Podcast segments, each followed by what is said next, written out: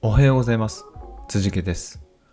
この番組では北海道から輸出を行う小さな企業が世界に向けて大きなチャレンジをしている様子をお届けしております。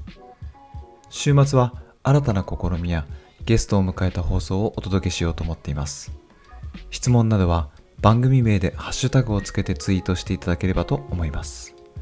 それでは今日も行ってみましょう。北海道から世界の食卓へ。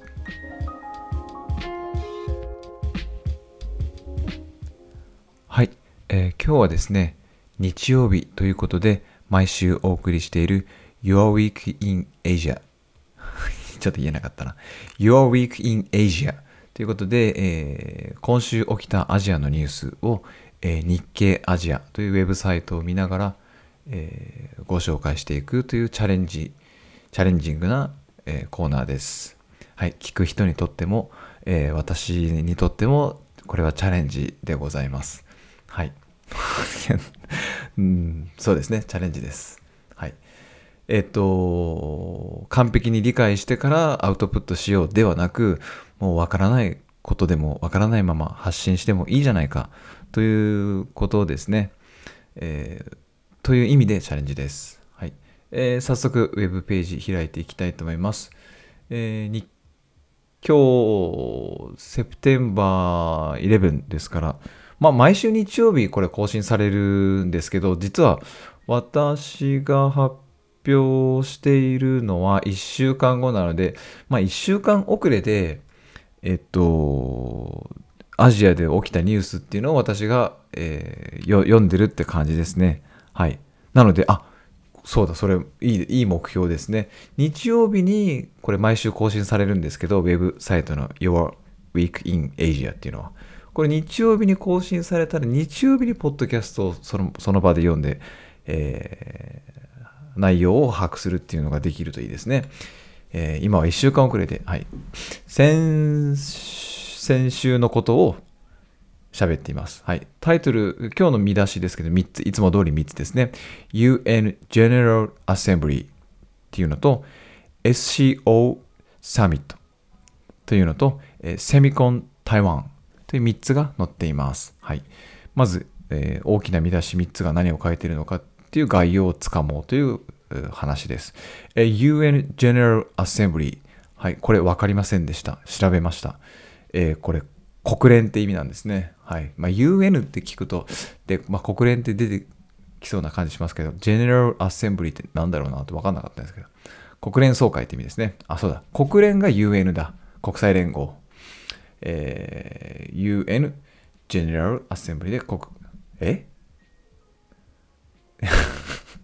え？国際連盟？国際連合 ?UN General Assembly？UN ってなんだ？わからないことは調べましょう。ああ、確かに UN、UN って言いますよね。何の略なんだろう。ごめんなさい、こんなことに時間を使ってしまって。はい。あ、United、Uni- United Nations なんだ。ああ。連合国とかっていうんですね。United, United Nations。はい、勉強になりました。えーこれも UN General Assembly っていうのは、えー暗記に登録しました。はい。えーっと、じゃあさ、えっと、まあ、国連総会があったんでしょうね。はい。えーそして、えー次の SCO サミット。これも分かりませんでした。なので調べました。調べましたところ、SCO というのは、えー本文の中にも出てくるんですけど、上海コーポレーション・オーガニゼーションというのの略なので、えっと、それはさすがにわからない。SCO、SCO って言われて、あ、上海コーポレーション・オーガニゼーションのことねっていうのは、ちょっとわからないですね。はい。まあ、こういうのは仕方ないです。まあ、だけど、まあ、頭文字3文字で、えっと、なんか行われたとか、えっと、サミットとかっていう言葉がつくんだったら、まあ、なんとなくね、そういう組織の名前、あの略頭文字で3つみたいなやつは組織の名前なんだろうなオーガニゼーションの名前なんだろうな特に O とかつけば、うん、オーガニゼーションのことなんだろうなとはいでこれ発音があのオーガナイゼーションとか日本カタカナ語で言ったりするんですけどあのちゃんと確認しましたけどオーガニオーガニゼーションですねオーガニゼーションよく間違いやすいと思います。オーガナイゼーションって言っちゃったりします、すると思います。はい。えー、が行われたよっていう内容なんだろうなっていうのは予想がつきます。最後にセミコン台湾ですけど、まあ、セミコンっていうのも、ちょっと IT に馴染みのない人は、なんか、まあ私もセミコンって聞かれてわかんないですけど、でもなんとなく、あの、まあ半導体関係の、なんかこう IT のなんかテクノロジー関係のなんかイベントがセミコンっていう感じなんだろうなっていうのは、はい、なんとなくイメージがつきますね。セミコン、なんだろうな、ファミコン、ファミコンのコンと同じなのかな。ファミリーコンピューターなのかな。はい。今すごく適当に喋りました。はい、が台湾で行われたよ。セミコン台湾だよということでございます。さあ、早速中に、えー、入っていきましょう。中に入るといつも通り、えー、トップページに、えー、習近平、の写真が呼び捨てにしました。中国の方大変失礼しました。でも習近平と呼びます。習近平の写真が手を挙げている写真が載っています。で、その下には、えーと、説明文が載っていて、えー、さらに習近平の発音がわからなかったので調べました。えっと、シ、シ・ジンピン、シ・ジンピンっていうらしいんですね。XY で、シで、J-I-N-P-I-N-G、ジンピン、シ・ジンピンですね。はい。Chinese President Xi Jinping is expected on to visit Kazakhstan starting starting September 14 his first overseas trip since January 2022 coincides, coincides with the SCO Summit in Uzbekistan って書いてます。えっと、シー・ジンピンが、え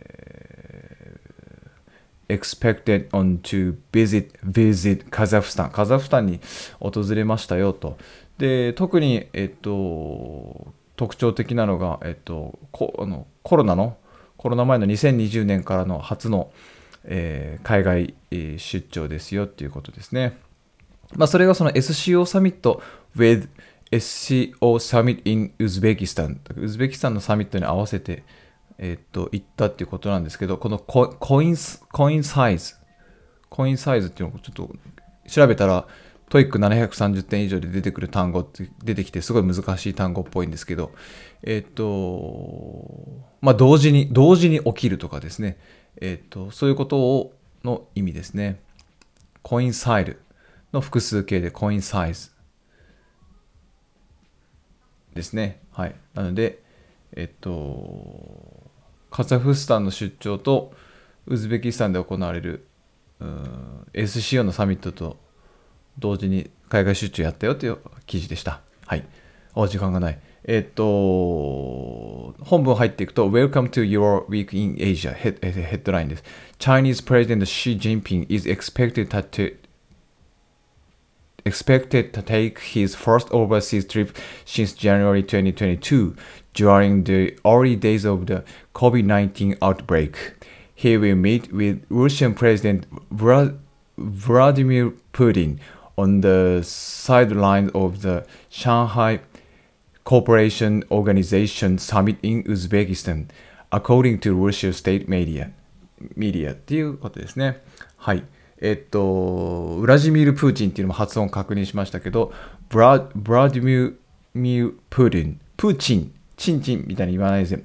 プーティンみたいな感じですね。えっと、ブラディミュー、ウラジミールって言いますけどね、ブラディミル・プーリンでした。はい。えー、っと、まあ、プーチンと会うよ、SCO サミットでっていう感じですね。はい。えー、と、あとは This week also features a few trade fairs including Semicon Taiwan, the, the Tokyo Game Show and the China ASEAN エクスポました東京ゲームショウとか、えー、チャイナ ASEAN エクスポとかも、えー、今週行われましたよということで、まあコロナが明けてきて、なんかいろんなイベントも行われてきたよというのが特徴的なのかなと思いました。はい。えっ、と、あとはいつも通り、えー、チューズデー、ウェンズデーっていうのが載ってましたけど、やっぱりヘッドラインしか時間内に読めませんでした。というのが、えー、今日の、今週の Your Week in Asia でございました。ちょっとずつ成長してるかな？はい。ありがとうございました。